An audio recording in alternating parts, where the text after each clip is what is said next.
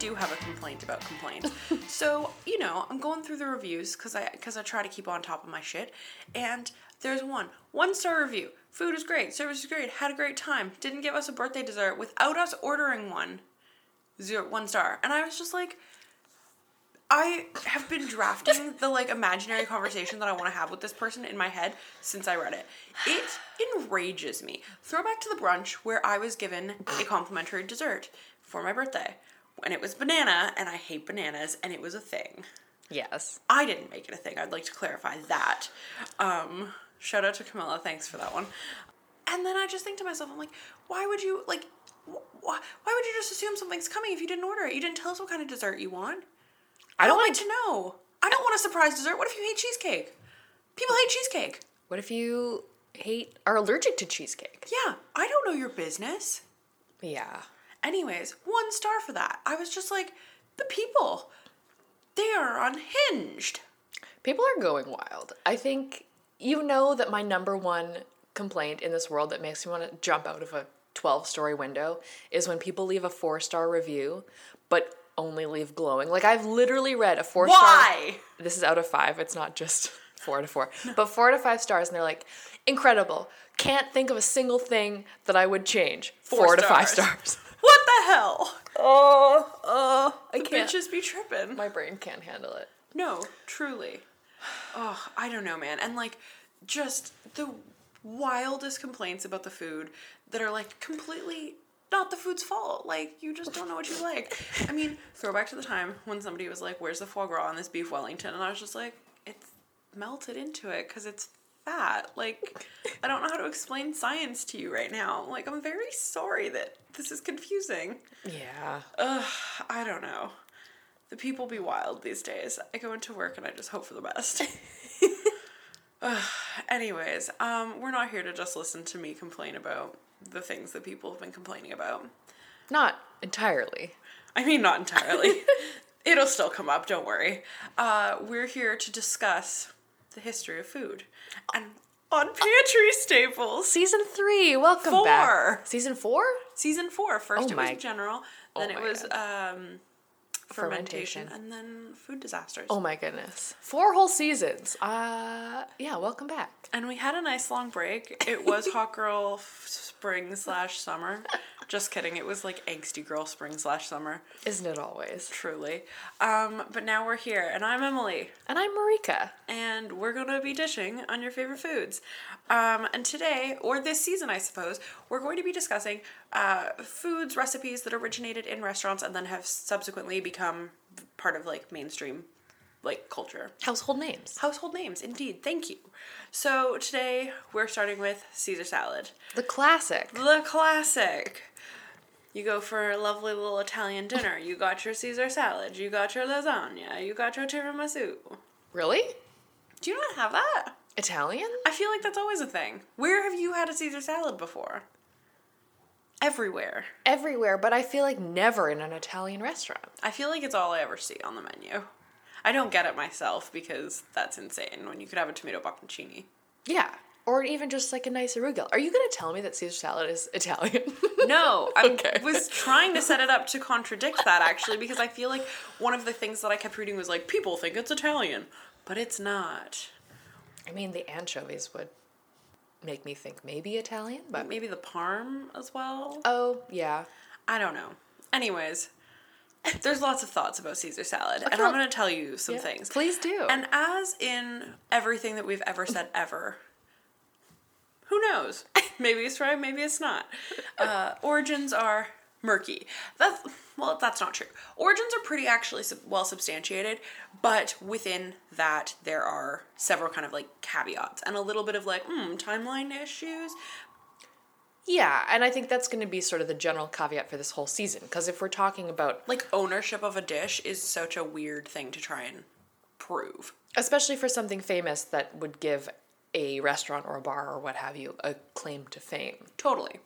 So, this one's claim to fame, though, quite potentially, begins in such humble origins as Tijuana, Mexico. Oh. Yes. 1924. Pretty sure that was during Prohibition. Should have looked it up. Could you look up when Prohibition Uh, was real quick? I'm sorry. Okay, vamp. Um, what does vamp mean? Just like talking to the microphone. It's fine. I'm making it happen. Anyways, who is there in Tijuana in 1924? Well, first of all, everyone. That is during Prohibition. We've nailed it. It was 20, 1920 to 1933. Really? Then Yeah. what the fuck was the Roaring Twenties for? Was it just when everybody was drinking in speakeasies? Yeah. Oh my god, I've really misunderstood the plot, hey? All I do is look at uh, it's like Spark Notes, but it's like a parody account, and it's just like memes about classic literature, and they're always making jokes about The Great Gatsby, and it kills me every time. Side note, anyways. So, Tijuana, 1924. Who's there? Everyone. Everyone from Hollywood is in Tijuana because they need a cheeky drink. Love it. Like frankly, I was thinking about it. and I was like, if they put prohibition back on the menu, and I couldn't go and just like have a nice glass of wine, like I would move to somewhere where I could. Yep. It's not even that I need the drink. It's just that I want to be able to go out and have a glass of wine with friends. You know, I just would like something. I just, yeah. just like it. Whatever. We don't need to defend our alcoholic tendencies. Fuck it. We want to drink. Anyways. It, you know what it is? It's you people at the restaurants leaving us fucking one star reviews. That's what's driving me to drink. It's the only thing. Any yeah, the only thing. Anyways, so everyone's in Tijuana, right? And they're like, we're having such a nice time.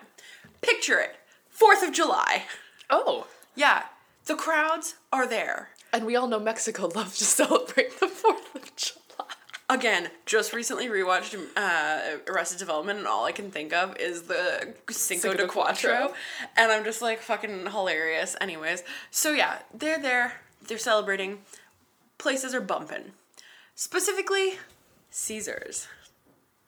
A place, a A- restaurant. yeah, a restaurant called Oh, Caesars. What? Yes, of course. Yeah, the place is popping. People Mm-hmm. are going off. He has basically run out of food, and there's still crowds of people there. And Insane. He's like, "What am I gonna do?" Because he's an Italian immigrant. Uh, so enjoy that. Uh, So it is Italian. yeah. It well. Okay. Oh let my me gosh, get to okay, it. okay, So, anyways, he's like, "What am I gonna do?" So questionable. I am Mario and Luigi both. Please Um, replace Chris Pratt. Just keep going. Just roll. I am better than Chris Pratt in every way. Anyways, so he's like, I gotta feed these fuckers something. Mm-hmm. And so he pulls things out of the kitchen and he's like, Here, let me serve this. But what he's going to serve them is, in fact, a pretty basic ass salad. Like, delightful, no beef with it. Love me a Caesar. But, like, it's it's not a showstopper, right?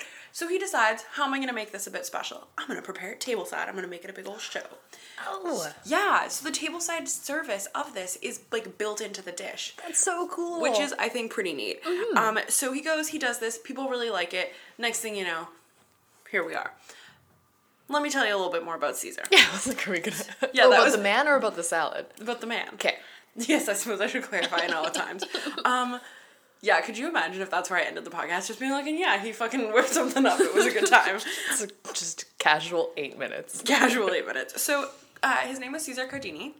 He was, like I said, an Italian immigrant. He was also a restaurateur and a chef, so he was uh, quite successful. He had restaurants in uh, California, specifically San Diego, for a bit. Uh, he had them shut down though when it was Prohibition times, and he thought, Ooh. "I ain't doing this. Like, I want to make some money, so I'm going to Tijuana." So moved with the family there. Did that. Uh, he I don't know, again, like the timelines and like the details and the facts are a little bit murky. His daughter Rosa has like a lot of commentary on this, and the things that she'll say are like, we were making and bottling the Caesar salad dressing when I was 10 years old, selling it out of like a van at farmers markets in California. Yeah. And his family did move back once prohibition was over, so I think that that makes sense. Like he would have originally made it in 24 and then like they were selling it 10 years later when prohibition was over because he'd moved the family back. So that Sure. seems right. But anyways, he goes over there, he has his restaurant. It's actually later moved into uh, the Caesars hotel. So it was a restaurant in a hotel. So that's pretty cool. All named Caesars? Right? Was it? His, yeah. So did he own the hotel too then? To my understanding, yes. And Yeah. then eventually like sold it off because she wasn't keeping up with it and then it kind of fell on hard times and it's recently actually been repurchased by a family in Tijuana that have kind of like tried to revamp it and are like apparently doing quite a good job. I want to go. That sounds so fun. Yeah. I know. Um so anyways, he Why did this salad get so famous? Uh-huh. What was he doing with it? This is a bad timeline. I'm just kind of fucking going on. Anyways, my notes are very scattered as per usual. Uh-huh. Why was this salad so famous? Well, it was because of the people who were eating it for a good part. I mean, obviously the quality of the dish can't be, you know, dissuaded from, but Uh-huh. people were eating it. Clark Gable. He was a big old deal. He like loved the salad. Uh, there's like so many like Hollywood big shots that would go down there, and then they brought that tradition across the border. They're like, we would like this. So that is one start of it. What did his recipe include? It Does it look different from what we anticipate right now? It included romaine lettuce. That is always part of it. Yes. Garlic, croutons, but like large crostini kind of like not little like tiny crumbly ones. Right. Uh, Worcestershire, Italian olive oil, salt, pepper, vinegar, eggs, parmesan, lime juice. Hmm. Yeah, lime juice, which I always feel weird when I make a Caesar salad with lime juice if I'm out of a lemon for whatever reason, and it turns out I was right the entire time. Translation error there from uh, Spanish to English because limo is both lemon and lime. Oh, well, and they are in Mexico, so it's like, Yeah, exactly. why not? That'd be good. I love lime juice. Truly, I think it's a far superior juice, except for in water when I refuse. People handing me lime water, get out of town. No, I sti- think I'd still prefer a lime water.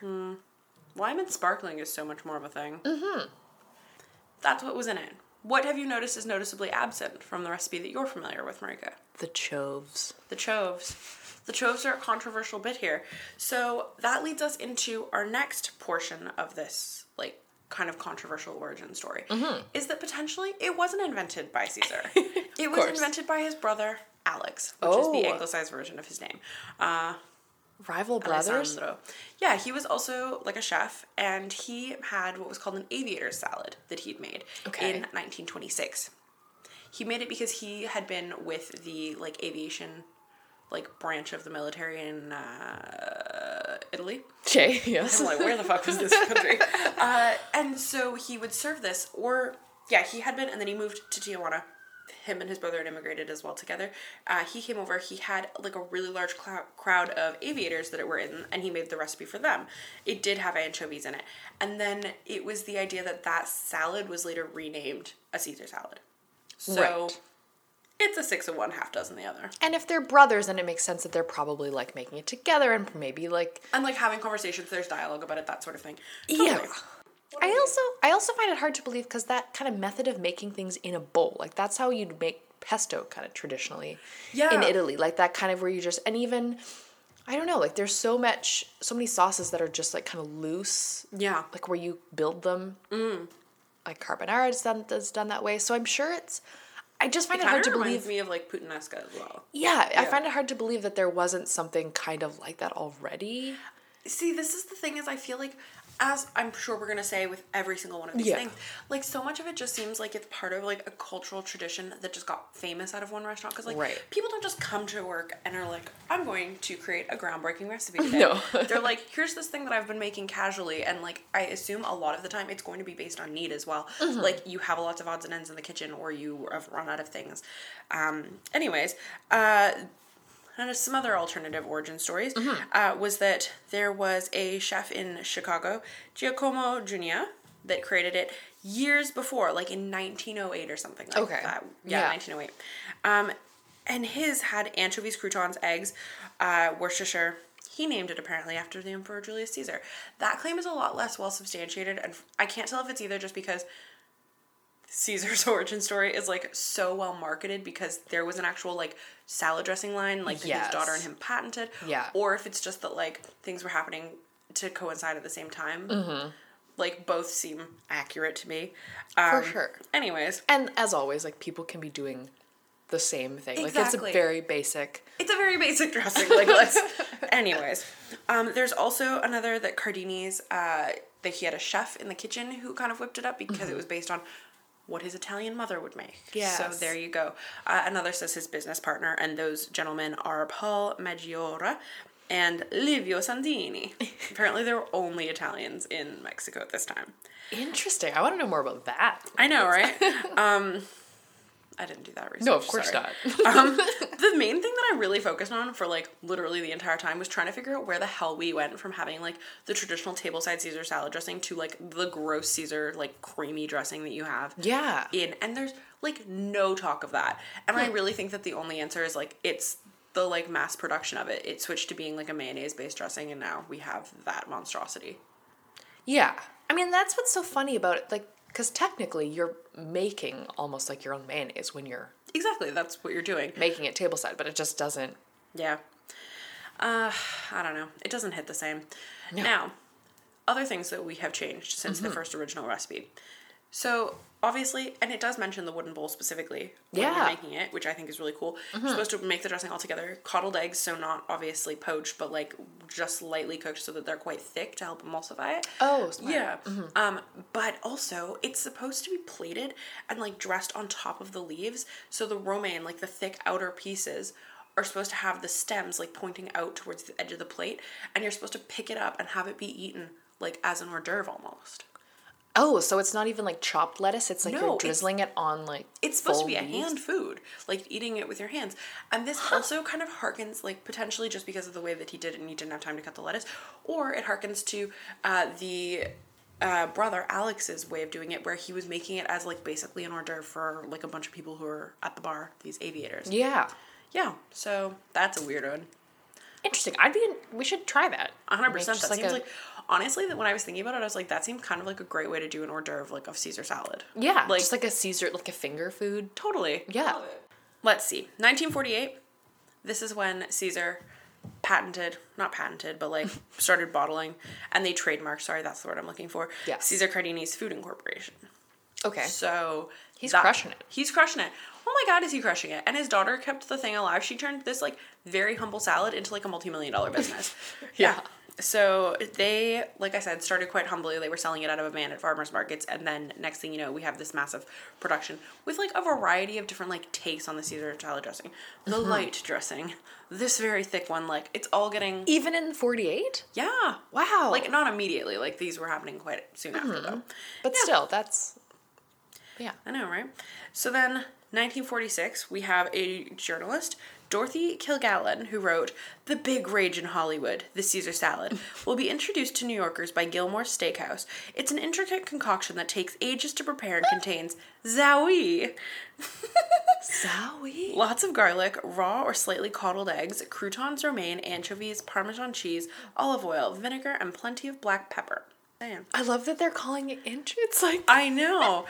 and it's like, I don't know, it's just so freaking cute though. Like the people are obsessed with this salad. It's like I I don't know, I guess this is maybe this is like a kind of patronizing take on it, but it's like back in the 50s, they didn't have as many different choices for food. And like I kind of think that that's it though. It's like I remember my mm-hmm. mom once said to me, I like I was saying like, yeah, I remember when sushi was like the big thing, like nobody had had it before and now we had it.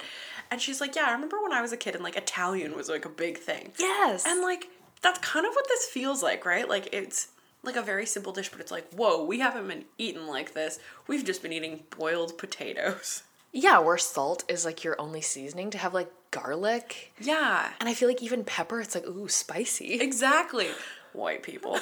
um, 1953, the Caesar salad had gained a reputation in Europe, and the International Society of Epicures, which is a group of professional chefs based in Paris, proclaimed it the greatest recipe to originate from the Americas in 50 years.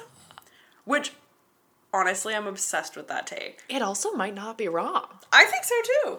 like, name a better dish that's come out of America. I'll wait. I don't know. No. Maybe we'll see later in the season what Yes. better options there are. Did you find in your research any like reference to bagna bagna cauda? Bagna cauda? No. Interesting, because I was just while I'm sitting here just thinking, because that's kind of like the same. What is that? It's like an Italian, like vegetable dip, and it's it's hot, but it has like anchovies, garlic, oil, and you hmm. like dip like veggies in it. I mean, that's the thing though, is it seems like it's so similar to everything else, but because again, this is for a different culture completely. Like I think this is the recipe is really just highlighting how we aren't having like these transatlantic food trends quite yet, and that's like it's a new thing Yes. to be experiencing a food from a different culture.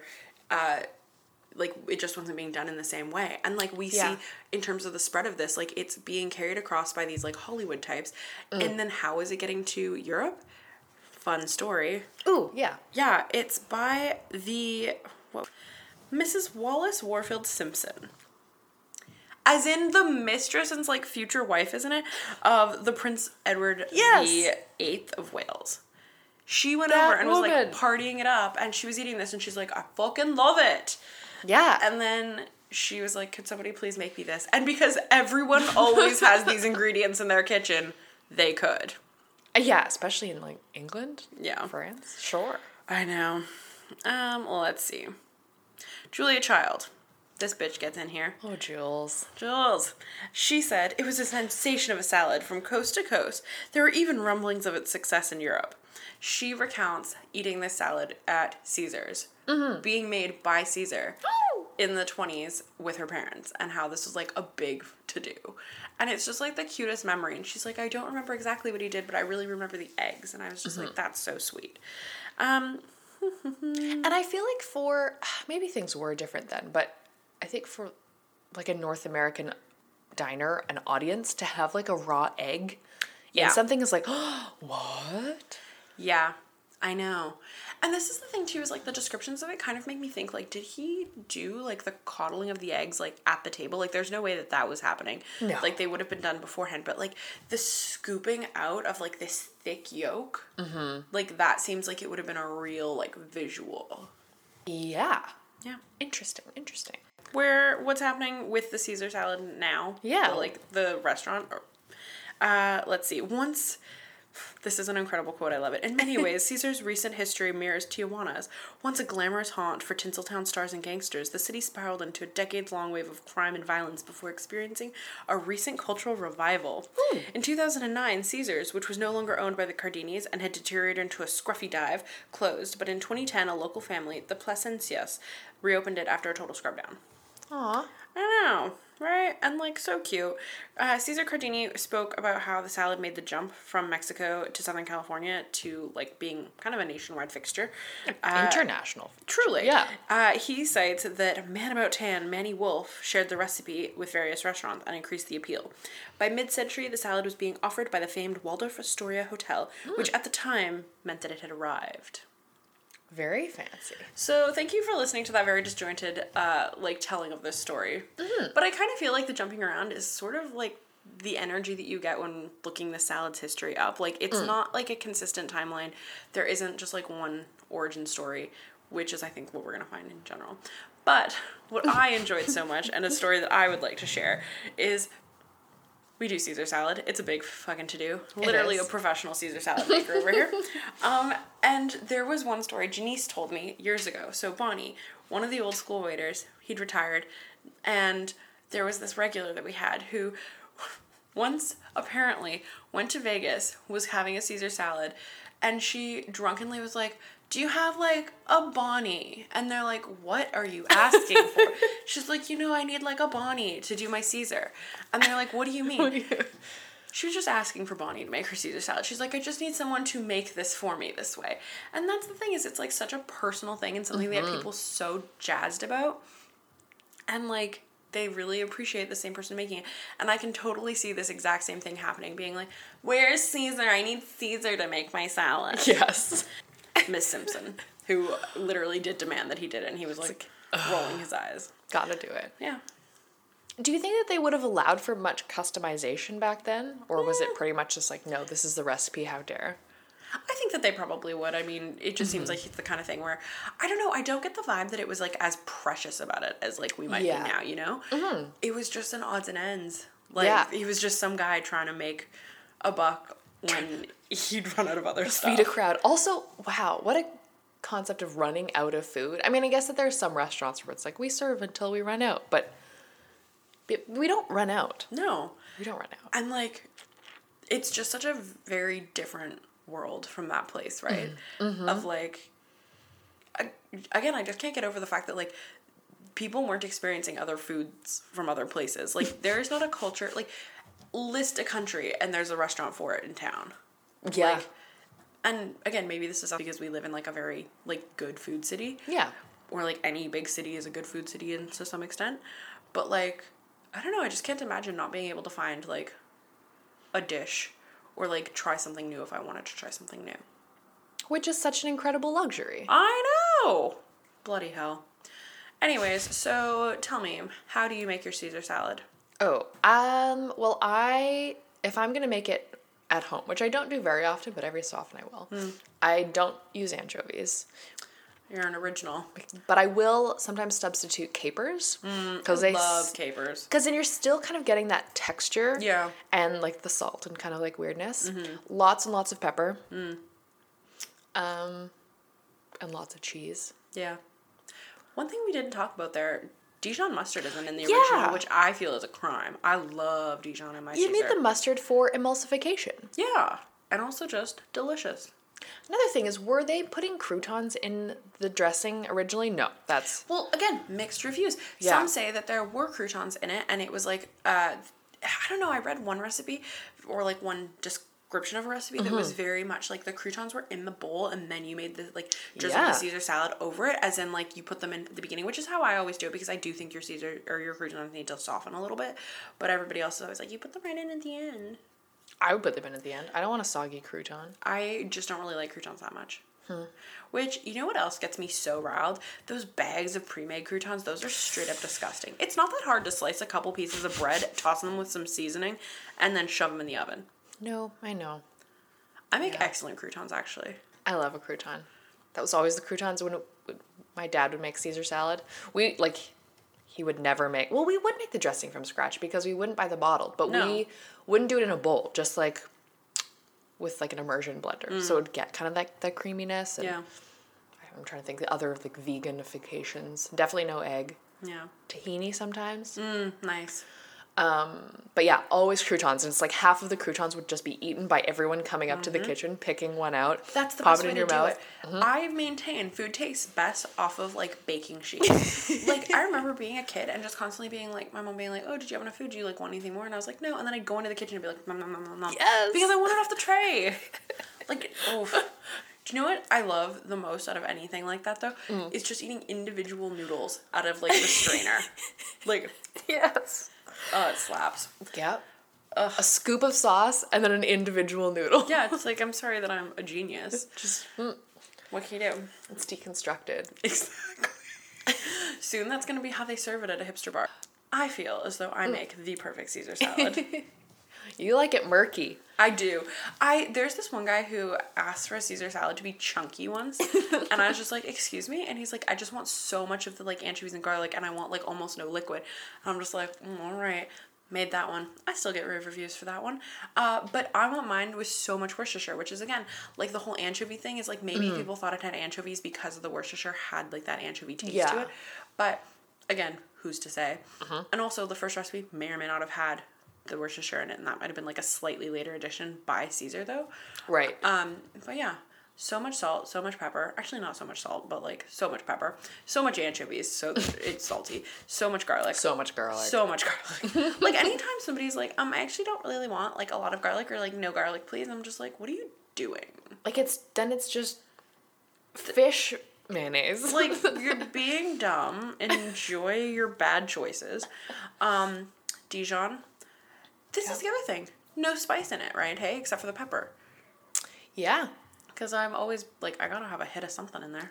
I actually, this is very fortuitous that we're doing this episode today because last night I was watching a TikTok about someone just making a Caesar salad.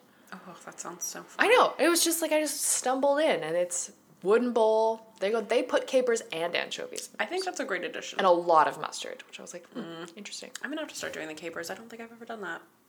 I just, you know, capers, they're great. They are so great. And nobody really understands what they are. One time at uh, Christmas, my cousin was like, Are they like baby olives? And I was just like, Girl, it seems like it, right? but uh, no, no. No. Blossoms from an olive tree. Oh my goodness. So yeah, that's all I got for you. There's not a ton of history. And it's just interesting that something's become, and I guess this is what happens with all foods as it becomes more ubiquitous and like international, that it gets changed and manufactured, Yeah. Again, craftified. craftified. oh, truly. I feel like that's the word of the the season. Craftified. Mm. I don't know. Now everyone's just such a slut for Caesar. It's often the only thing I can eat if I'm not in the city. I was literally just thinking about this whole whole time. I'm just like, mm, we're gonna Caesar salads and French fries. Caesar salads, French fries, Caesar salad, and onion rings. Blessed. It's pretty much what I lived off in the, The Maritimes. the Maritimes. Yeah. They're not friendly to your people. You know. No. What can you do? All right. Well, there you go. That's the that's the episode. That is. We did Thank- what we could. Thank you for listening, everybody. Um, we're excited to be back. yes, we are. Sorry that we took such a long break, but also Whatever. how We're tired. cute are we? We are very tired. we needed the time to get even cuter for you. um. Okay, we'll talk to you in two weeks, I guess. Yeah. Bye. Okay, bye.